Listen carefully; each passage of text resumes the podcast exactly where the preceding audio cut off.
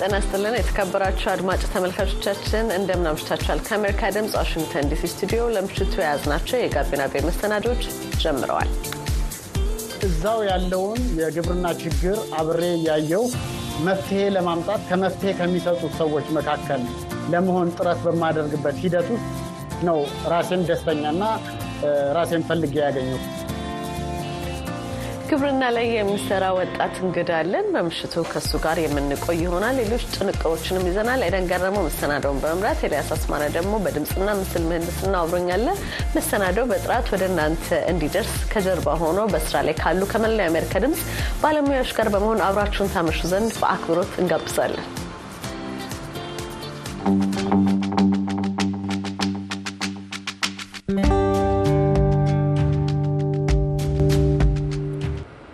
መግቢያችን ላይ ወደ አስተዋወቅናችሁ እንግዳ ነው በቀጥታ የምናልፈው። ለዓመታት በተለያዩ መንግስታዊ ያልሆኑ ተቋማት በግብርና ተኮር መርሃ ግብሮች ውስጥ ተሳታፊ የነበረው በጋሻው መብራቴ ልምዱንና ችሎታውን አርሶ አደሮችን ለማገዝ ያዋለ ወጣት ነው። በጋሻው ቢፋርም ቴክ በተሰኘው ድርጅቱ በኩል በሚያደርገው እንቅስቃሴ ምክንያት የቶኒ ኤልምሉ ፋውንዴሽን የ innovation ልቀት ሽልማት የመሰሉ ዓለም አቀፍና ሀገር አቀፍ ሽልማቶች እንዲሁም ደግሞ እውቅናን ማግኘት የቻለ ወጣት ነው። ስለ ጥረቶቹ የበለጠ ለማወቅ ሀብታሙ ስዩም በቅርብ ጊዜ አነጋግሮት ነበር። ወደ ቆይታቸው ነው የምናልፈው። አስቀድሞ ግብርናን ደጋፊ ተቋሙን ለመመስረት የተጓዘበትን አጭር ሂደት ከሚያወራበት እንጀምራለን። ቢፋርምቴክ የተመሰረተው 2012 ዓ ም ነው እና አዲስ አበባ ነበር የምኖረው የምሰራበት NGO እየሰራሁኝ እንግዲህ የተለያዩ ቴክኖሎጂዎች አሉ። በተለይ ውጭ ሀገር ግን እኛ ሀገር ላይ ከፍተኛ የሆነ የቴክኖሎጂ ድጋፍ አርሶ አደሮቹ ያስፈልጋቸዋል። ስለዚህ የመጀመሪያ ስራ ፈጠራ ውድድር ቶኒ ልሙሉ ፋውንዴሽን የሚባል ናይጄሪያ መሰረት ያደረገ የስራ ፈጠራ ውድድር ላይ አመልክቼ እሱ ውድድር entrepreneurship ወይም የስራ ፈጠራ ስልጠናውን ካገኘው በኋላ ወደ አካባቢ በመሄድ ነው የመውቂያ የእህል መውቂያ የስንዴ እህል መውቂያ በመግዛት በዛ በተሰጠኝ ፈንድ አምስት ሺህ ዶላር ነበረ። በዛ ፈንድ ገዝቼ አርሶ አደሮቹን ለማገዝ የመውቂያ አገልግሎት ለመስጠት የጀመርኩት። የስንዴ መውቂያው እንደምታውቀው ሲዝናል ነው፣ ወቅታዊ ነው። ሶስት ወር ከወቃም በኋላ እንትኑ አቆመ። ወቅቱ መውቃቱ እንዳቆመ ቀጥታ ምንድን ነው ያደረኩት? መሬት ተከራይቼ ለአንድ አንድ ሄክታር ተከራይቼ እዛው ተወልጄ ያደኩበት ከተማ አነዋሪ ከተማ የምችለውን ያክል እዛ መሬት ላይ ለአርሶ አደሮቹ የሚጠቅም ለየት ያሉ ቴክኖሎጂዎችን፣ አሰራሮችን ለማሳየት መሬቱን በስነስርዓት መስራት ጀመርኩኝ። ስለዚህ እዛው ሆኜ የተለያዩ ጥናቶችን አደርግ ነበር። የምስር በሽታ አካባቢያችን ላይ ስላለ ከደብረ ግብርና ምርምር ጋር በመሆን የምስር በሽታ research መስራት እዛው ጀመርኩኝ። ማሳዬ ላይ ተከራይቼ ነው ማሳውን። ስለዚህ ማሳዬ ላይ አልጠፋም። የተለያዩ ሰዎች ይመጣሉ፣ ትምህርት ያገኛሉ።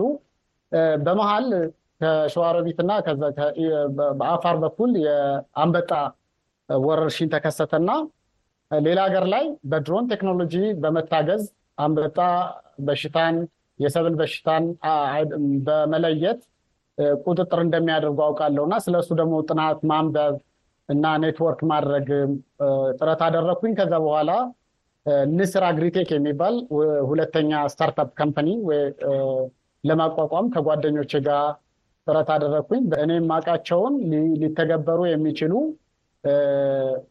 የ agricultural technology የግብርና ቴክኖሎጂዎችን መሬት ላይ ለማውረድ አርሶ አደሮቻችንን ለማገዝ ነው ጥረት እያደረግኩ ያለሁት እና ይህንም ከፍተኛ ፍላጎት አለኝ። ያን እየሰራሁ ነው ያለሁት። ቢፋርም ቴክኖሎጂ የተባለው ተቋምህ በሌላ ምዕራፍ ጥረት እያደረገባቸው ከሚገኙ ጉዳዮች መካከል አንዱ ዘመናዊ የእርሻ ደጋፊ መሳሪያዎች ያሏቸው ሰዎችና ገበሬዎች የሚገናኙበትን ድልድይ መፍጠር እንደሆነ ሰምቻለሁ። ስለዛ እስቲ ጥቂት ንገረኝ። እንግዲህ እዛ ቢፋርም ቴክን ለማቋቋም ጥረት እያደረግኩበት ባለሁበት ወቅት እየወቃሁ ነው። አርሶ አደሮቻችን እኛ አካባቢ ላይ ይመጣሉ፣ መውቂያ ወረፋ ይይዛሉ። በጣም የኔን አስቀድምልኝ የኔን አስቀድምልኝ ይጋብዛሉ። ምን ይላሉ እና አርሶ አደሮች መውቂያም ሆነ ትራክተር በአቅራቢያቸው ለማግኘት የሚያስችላቸው ቴክኖሎጂ የለም። ያሉትም ጥቂት የግብርና መውቂያ እና ትራክተር mechanization አገልግሎት የሚሰጡ ድርጅቶች አንዱ አካባቢ ላይ ብዙ ይኖራሉ፣ አንዳንዱ አካባቢ ላይ ደግሞ ከፍተኛ እጥረት አለ። ስለዚህ እንደ ራይድ ወይም እንደ ኡበር የሚያገናኝ digital platform ለመስራት ነው ቢፋርምቴክ የሚባል mobile application እና call center ያለው አርሶ አደሮቻችንም የሚፈልጉትን የግብርና mechanization አገልግሎት ወይም የመውቃት ወይም የማረስ አገልግሎት በአቅራቢያቸው የሚያገናኝ platform ወይም ድልድይ ለመስራት ጽንሰ ሀሳቡን በሌሎች ሀገሮችም እየተደረገ ስለሆነ applicable የሆነ ስለሆነ እሱን ጥረት አደረግኩኝ።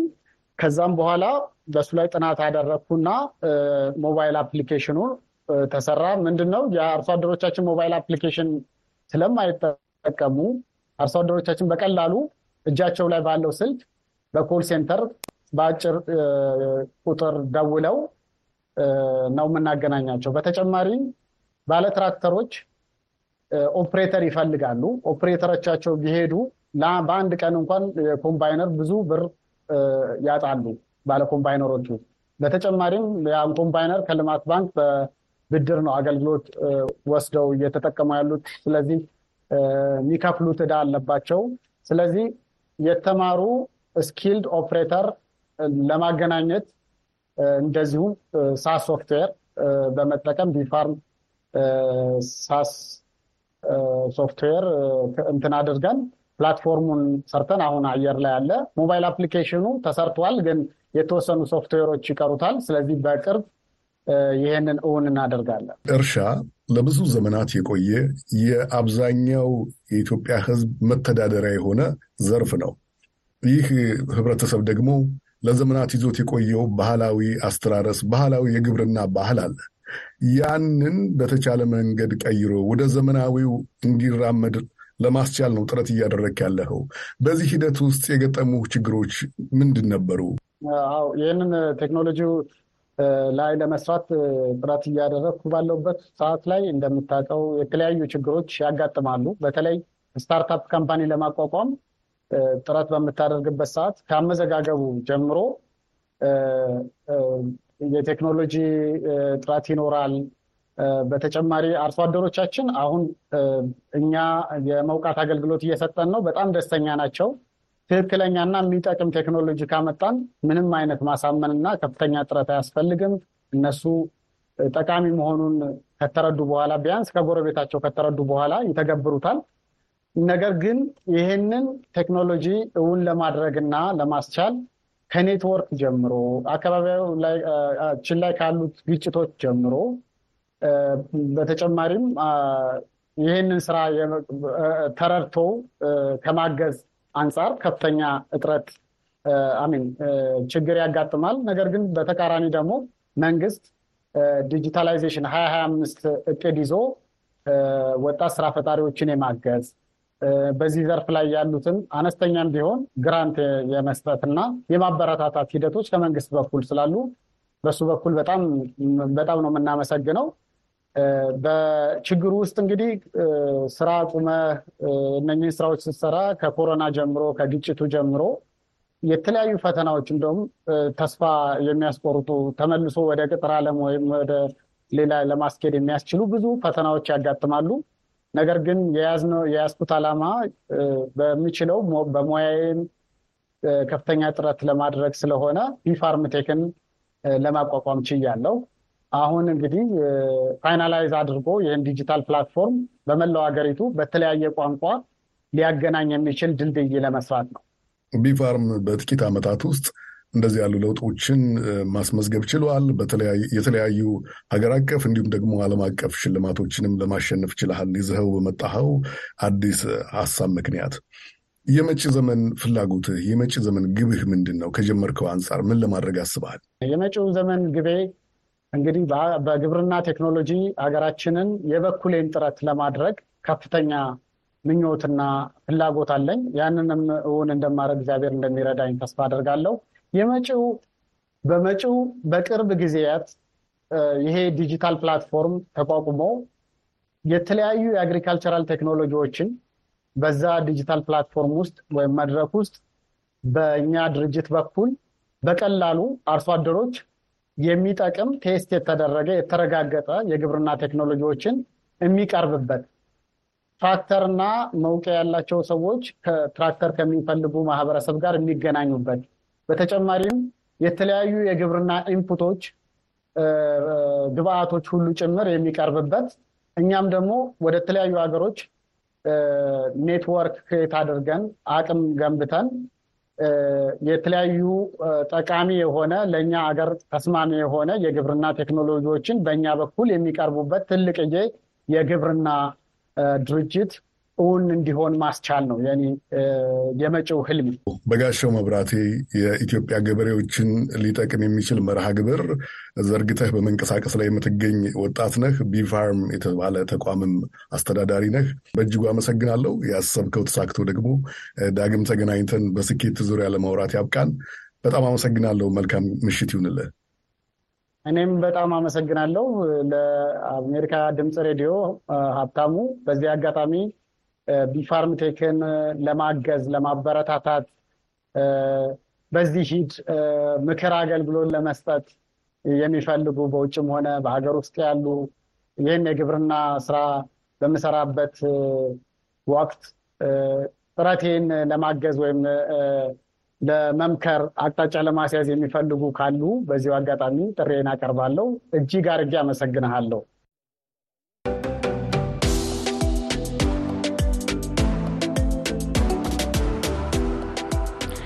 ቀጣዩ ዘገባችን ቱሪዝም ነው። በተፈጥሮ ሀብቷና በታሪካዊነቷ የደቡብ ምዕራብ ኢትዮጵያ ፈርጥ የምትባለዋ ኤሊባቦር ነው የምናቀነው። ገልሞ ዳዊት በዚህ ዙሪያ ያሰናዳው ዘገባ በመቀጠል ይቀርባል። በኦሮሚያ ክልላዊ መንግስት የኢሉ አባቦር ዞን በለምለምነታቸው ከሚጠቀሱ የኢትዮጵያ አካባቢዎች አንዱ ነው። የገባ ወንዝ ሸለቆን የያዘው የያዩ ተፈጥሮ ደን የሰሌኖን ነው። እንዲሁም የሶር ፏፏቴዎችን የያዘው ደን የዞኑ ሞገስ ናቸው። ይህ በኢሉ አባቦር ዞን በቾ ወረዳ የሚገኘው የሶር ፏፏቴ ነው። ወንዙ ከበቾ ወረዳ ሳይወጣ በአራት ቦታዎች ይህ መሰል ፏፏቴዎች አሉት። አቶ ተካልኝ ፋንታ የበቾ ወረዳ ባህልና ቱሪዝም ጽሕፈት ቤት ኃላፊ ናቸው። አናም በቾ በካወተ ቱሪዝሚ ሄዱ ቀብዲ የሶር ፏፏቴዎች በበቾ ወረዳ ተዳፋቶች ውስጥ የሚንሿሹ የቱሪስት መስህቦች ናቸው። በቁጥር አራት ሲሆኑ በጥቂት ኪሎ ሜትሮች ርቀት መካከል የሚገማሸር ወንዝ ፈጥረው ሲፈሱ ኖረዋል። በሰግ እና ቱሉሱና ቀበሌ መካከል የቦጤ ወንዝና ጾር አንድ ላይ ተደምረው የሚፈጥሩት ሌላ ፏፏቴ አለ። በለሊሳም በሶር ወንዝ ላይ ያለ አራተኛ ፏፏቴ ነው። በጉድ እና ሶር ቀበሌ ያለው የደኖ ፏፏቴም ሌላው ነው። አኩማ አፍሪካትዩ ለጋ አባያት አንሴ የሶር ፏፏቴ የሚምዘገዘግበት ርቀት ከጢስ አባይ ቀጥሎ በሁለተኛ ደረጃ ሊታይ የሚችል ነው። ርዝመቱ 50 ሜትር ይሆናል። ገጽታውም እንደ ወተት የነጣ ነው። ውሃው ጥራት አለው። የደኑ አፈር እንዳይሸረሸርም አስተዋጽኦ አድርጓል። በዚህ ውብ ገጸ ምድር ላይ በግርማ ሞገስ የሚገማሸረው ሶር በመሰረተ ልማት ውስንነት የተነሳ ለጎብኚዎች ተደራሽ አይደለም። ወጣት መሐመድ ኑር ሁሴን የበቾ ወረዳ ነዋሪ ነው። አናራሌ ኪሎ ሜትር ሸንድ ዋልከን የሚፈጋቱ ሶር ከበቾ አምስት ኪሎ ሜትር ርቀት ላይ ቢገኝም ባለመልማቱ የአካባቢው ነዋሪ ቅሬታ አለው። ወደ አካባቢው ለጉብኝት ለመጡ ባለስልጣናት ሁሉ ነዋሪው ስለ ጉዳዩ ያነሳል። የቀረበት ጊዜ የለም። ለምን አይለማልንም? ይህ ፏፏቴ ለአፍሪካ ጭምር መትረፍ የሚችል ነው። ፈራንሳ ባየ ረኪሳለ ጀቹዳ መንገዱ በጣም አስቸጋሪ ነው። ለሀገር ውስጥና ከውጭ ሀገራት ለሚመጡ ጎብኚዎች በቂ መጓጓዣ የለም። ዋናው ችግርም ይሄው ነው። የመሰረተ ልማት እጥረቱ በዩኔስኮ ስነ ሕይወታዊ ቅርስነት የታወቀውን የያዩ ደንንም ለጉብኝት ተደራሽ እንዳይሆን አድርጎታል። የብዝሃ ሕይወት መናሪያ የሆነው ጥቅጥቅ ደኑ የገባ ወንዝ ስምጥ ሸለቆን ይዞ ይገኛል። ወጣት እሼቱ መንገሻ የያዩ ወረዳ የደን ባለሙያ ነው። ቲኮ ቱሪዝም ዳንሌ ሎጂ አደዳሌ ለጎብኚዎች የመረጃ ማዕከል ሆኖ ስለ ደኑ መረጃ የሚሰጥ የኢኮቱሪዝም ቢሮ የለም። ሙዚየምና የሰዎች ማረፊያም አልተሰራም። በደኑ ላይ ወደ 16 የዶክተሬትና 32 የሁለተኛ ዲግሪ ማሟያ ጥናቶች ተሰርተዋል። ዳሩ ግን ለወረዳው አስተዳደርም ሆነ ለአካባቢው ነዋሪ አንዳችም ነገር አልተደረገም። ነዋሪዎች ዞኑ ካለው የቱሪዝም ሀብት አኳያ አገሪቱንና ነዋሪውን ተጠቃሚ የሚያደርጉ ሁኔታዎች እንዲመቻቹላቸው ይጠይቃሉ። አቶ ወንድሙ ደበላ የኢሉ አባቦር ቱሪዝም ጽሕፈት ቤት ኃላፊ ናቸው። ኢባዲበት ከረነገኘት ረኮን እንጅሩ ገሩ ቡራሌ ሚሶማ ደበሙን በአካባቢያችን አንድም የሰላም ችግር የለም። የመሰረተ ልማት እጥረትና ለጎብኚዎች አገልግሎት የሚሰጡ ተቋማት አለመኖር ግን ከዘርፉ ሊገኝ የሚችለውን ገቢ አስቀርቷል። ይህ ለብዙዎች የሚተርፍ ሀብት ወደ ገንዘብ አለመመንዘሩ ትልቅ ኪሳራ ነው። በእርግጥ አሁን የግል ባለሀብቶች የአገልግሎት ክፍተቶችን ለመሙላት ፈቃደኝነት እያሳዩ ናቸው። መንግስትም ትኩረት ሰጥቶ እየሰራ ይገኛል።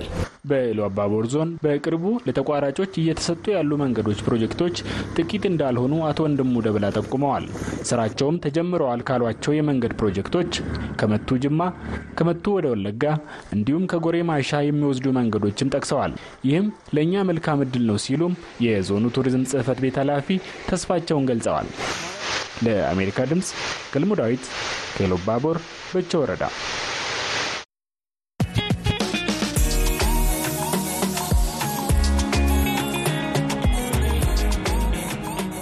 በመቀጠል ደግሞ ቆንጅት ታዬ ኢትዮጵያን ጨምሮ በምስራቅ አፍሪካ ከፍተኛ ስጋትን ስለደቀነው በዋነኝነት ህጻናትን ስለሚያጥቃው የኩፍኝ ወረርሽኝ ያሰናዳችው ዘገባ ይቀጥላል።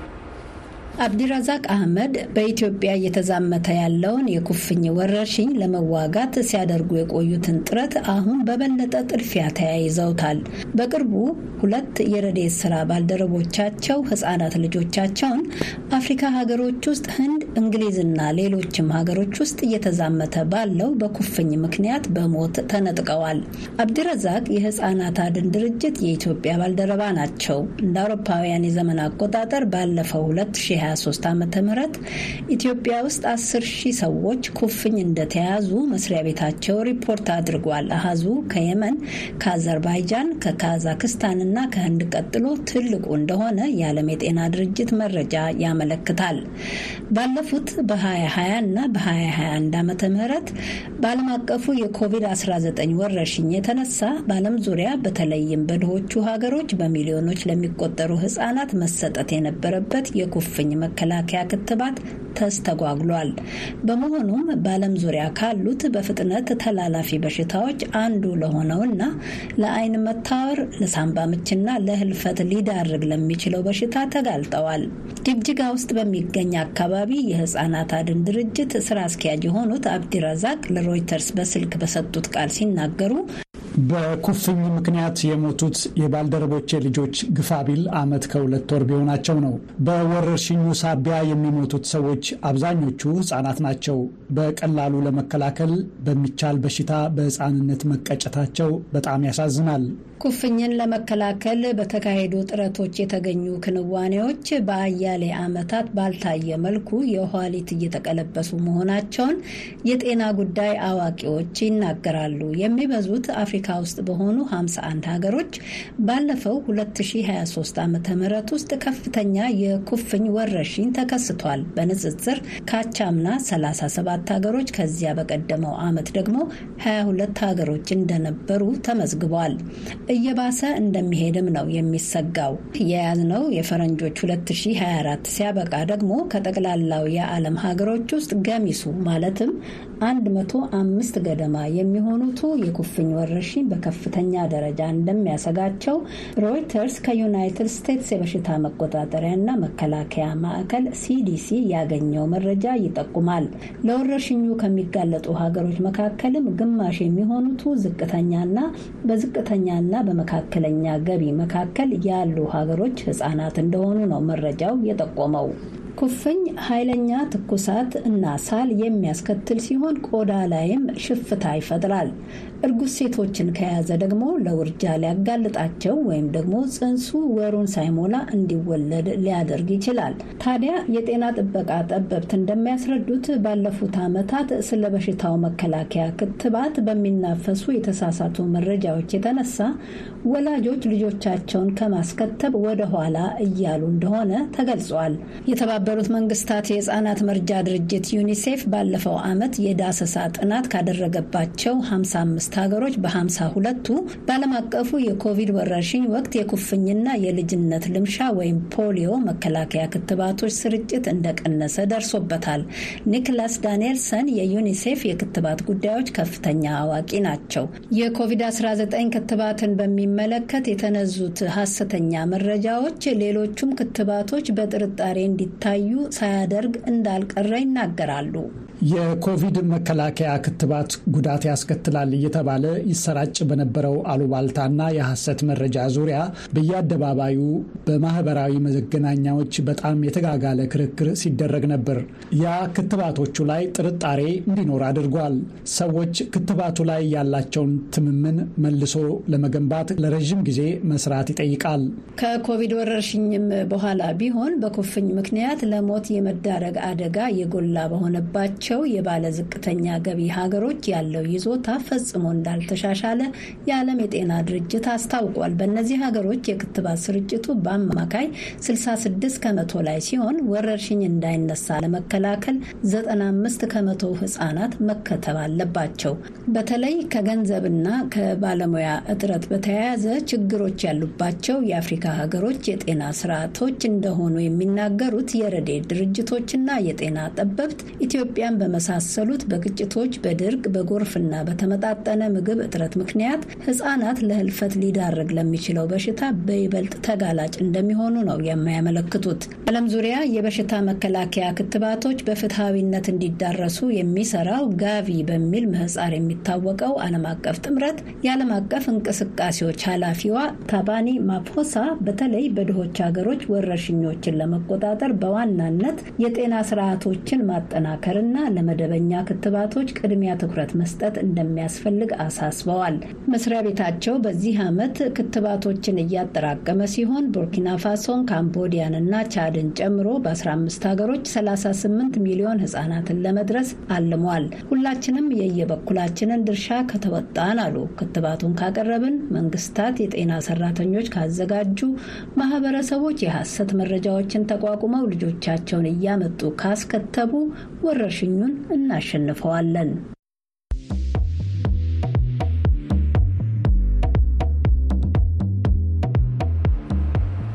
የመጨረሻው ዘገባችን ስፖርት ነው። ኬኔዲ አባተ ይቀጥላል።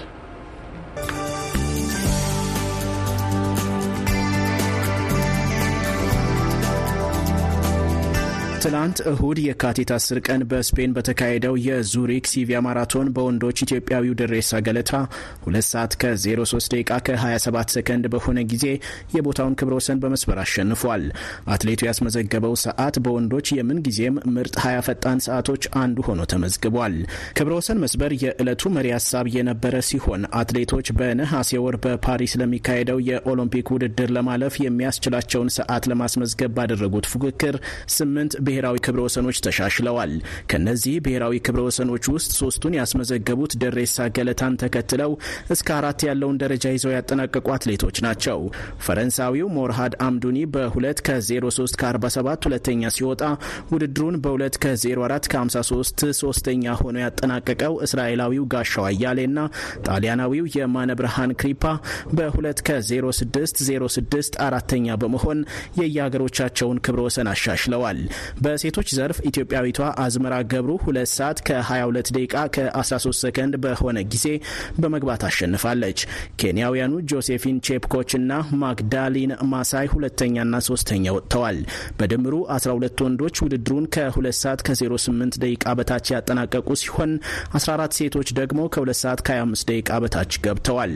የዙሪክ ሲቪያ ማራቶን ውድድር ከመጀመሩ በፊት እሁድ የካቲት 3 ቀን በትራፊክ አደጋ ህይወቱ ያለፈውን የማራ ማራቶን የዓለም ክብረ ወሰን ባለቤት ኬልቪን ኪፕቱምን በማሰብ የ42 ሰከንድ የህሊና ጸሎት መደረጉን የዓለም አትሌቲክስ በድረገጹ ያሰፈረው መረጃ ያመለክታል። የዓለም እግር ኳስ አስተዳዳሪው አካል ፊፋ ባለፈው ሳምንት ይፋ ባደረገው የካቲት ወር የሀገራት የእግር ኳስ ደረጃ ኮትዲቫር አስር ደረጃዎችን ወደ ላይ ከፍ ብላ በዓለም 39ኛ ደረጃ ላይ ተቀምጣለች። ራሷ ያስተናገደችውን 34ተኛውን የአፍሪካ ዋንጫ እዚያው ያስቀረችው ኮትዲቫር ከአፍሪካ ደግሞ አምስተኛ ደረጃ ላይ ተቀምጣለች። ለፍጻሜው ደርሳ የተሸነፈችው ናይጄሪያ ደግሞ 14 ደረጃዎችን በማሻሻል በዓለም 28ኛ ደረጃ ላይ ተቀምጣለች። በአህጉራዊ ውድድሮች ላይ የተሳተፉ በርካታ የአፍሪካና የእስያ ብሔራዊ ቡድኖች ደረጃቸውን ያሻሻሉ ሲሆን በአፍሪካ ትልቁን መሻሻል ያሳየችው የሩብ ፍጻሜ ተፋላሚዋ አንጎላ ስትሆን 24 ደረጃዎችን በማሻሻል የዓለም 93ኛ ምርጥ ቡድን ሆናለች። ከምድባቸው ማለፍ ያልቻሉት ቱኒዚያና አልጄሪያ ደግሞ እኩል 13 ደረጃዎችን ዝቅ ብለው በቅደም ተከተል በዓለም 41ኛና 43ኛ ደረጃን ይዘዋል። ሞሮኮ በውድድሩ ብዙ ርቀት ባትጓዝም አንድ ደረጃ አሻሽላ 12ተኛ ላይ የተቀመጠች ሲሆን በአፍሪካ የአንደኝነት ደረጃን እንደያዘች ቀጥላለች። ኢትዮጵያ በበኩሏ አንድ ደረጃ ዝቅ ብላ በየካቲት ወር 145ኛ ደረጃ ተሰጥቷታል። በሀገሯ የተካሄደውን የኢሲያ ዋንጫ ያሸነፈችው ካታር 17 ደረጃዎችን ከፍ በማለት በዓለም 37ተኛ ደረጃ ላይ መሆኗን የፊፋ መረጃ ያመለክታል። የዓለም ምርጥ አስር ብሔራዊ ቡድኖች ደረጃ ባለበት ሲቀጥል አርጀንቲና፣ ፈረንሳይና እንግሊዝ ከአንደኛ እስከ ሶስተኛ ያለውን ደረጃ ይዘዋል። ከአርጀንቲናና አምስተኛ ላይ ከተቀመጠችው ብራዚል ውጭ ምርጥ አስር ውስጥ የተካተቱት ሁሉም ብሔራዊ ቡድኖች ከአውሮፓ ናቸው። ባለመሸነፍ ግስጋሴው የቀጠለው ጣሊያናዊው ጃኒክ ሲነር አውስትራሊያዊውን አሌክስ ዴ ሚናውርን በማሸነፍ የሮተርዳም ኦፕን ሻምፒዮን ሆኗል።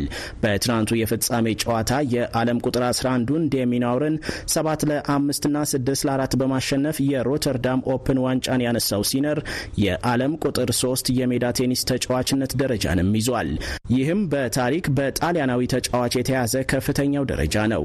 የ22 ዓመቱ ወጣት የትናንቱን ድል ያሳካው የአውስትራሊያ ኦፕንን በማሸነፍ የመጀመሪያ የግራንድ ስላም ዋንጫውን ካነሳ ከሶስት ሳምንታት በኋላ ሲሆን አጠቃላይ ያነሳቸውን ዋንጫዎች ብዛት 12 አድርሷል። ጃኒክ ሲነር ካለፈው ህዳር ወር በኋላ ሽንፈትን ያላስተናገደ ሲሆን የትናንትናውን ጨምሮ 15 ተከታታይ ጨዋታዎችን በድል ተወጥቷል።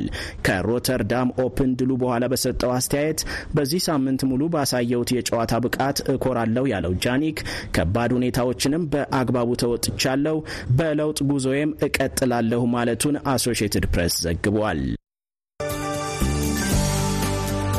እንደ አውሮፓውያን አቆጣጠር በ1978 በ81 ቀናት ውስጥ አራት የዓለም ክብረ ወሰኖችን የሰበረው ኬንያዊው የረዥም ርቀት ሯጭ ሄንሪ ሮኖ በ72 ዓመቱ ሐሙስ ዕለት ሕይወቱ ማለፉን አትሌቲክስ ኬንያ አስታውቋል። በዩናይትድ ስቴትስ የዋሽንግተን ስቴት ዩኒቨርሲቲ ተማሪ የነበረው ሮኖ በአውሮፓውያኑ 1978 በሚያዝያና በሰኔ ወራት መካከል በ3000፣ 5000 እና 10000 ሜትሮች እንዲሁም በ3000 ሜትር መሰናክል የዓለም ክብረ ወሰን አስመዝግቧል። ሆኖም በ1976 እና 1980 ኬንያ ራሷን ከኦሎምፒክ ውድድር በማግለሏ ምክንያት አትሌት ሄንሪ ሮኖ በኦሎምፒክ ውድድር ላይ ተሳትፎ አያውቅም።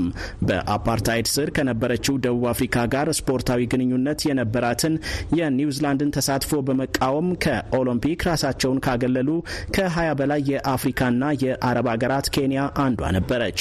አትሌቲክስ ኬንያ የሮኖን ሞት አስመልክቶ ባወጣው የሀዘን መግለጫ በኬንያ አትሌቲክስ ስራ አስፈጻሚ ኮሚቴና በአትሌቲክስ ወዳጆች ስም ልባዊ ሐዘናችንን እንገልጻለን ብሏል።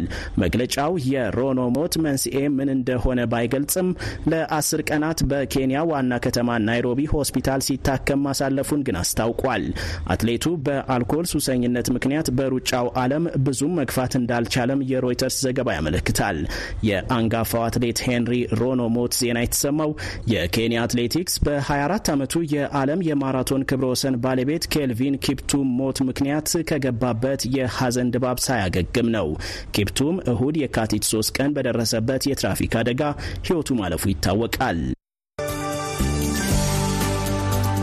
ለዛሬ የመረጥናቸው ስፖርታዊ መረጃዎቻችን እነዚህ ናቸው። ለአሜሪካ ድምፅ ኬኔዲ አባተ አዲስ አበባ። ተመልካቾቻችን የዕለቱ መሰናዶ እዚህ ላይ ተጠናቋል። አብራችሁን ስለነበራችሁ እናመሰግናለን። ጤና ይስጥልኝ።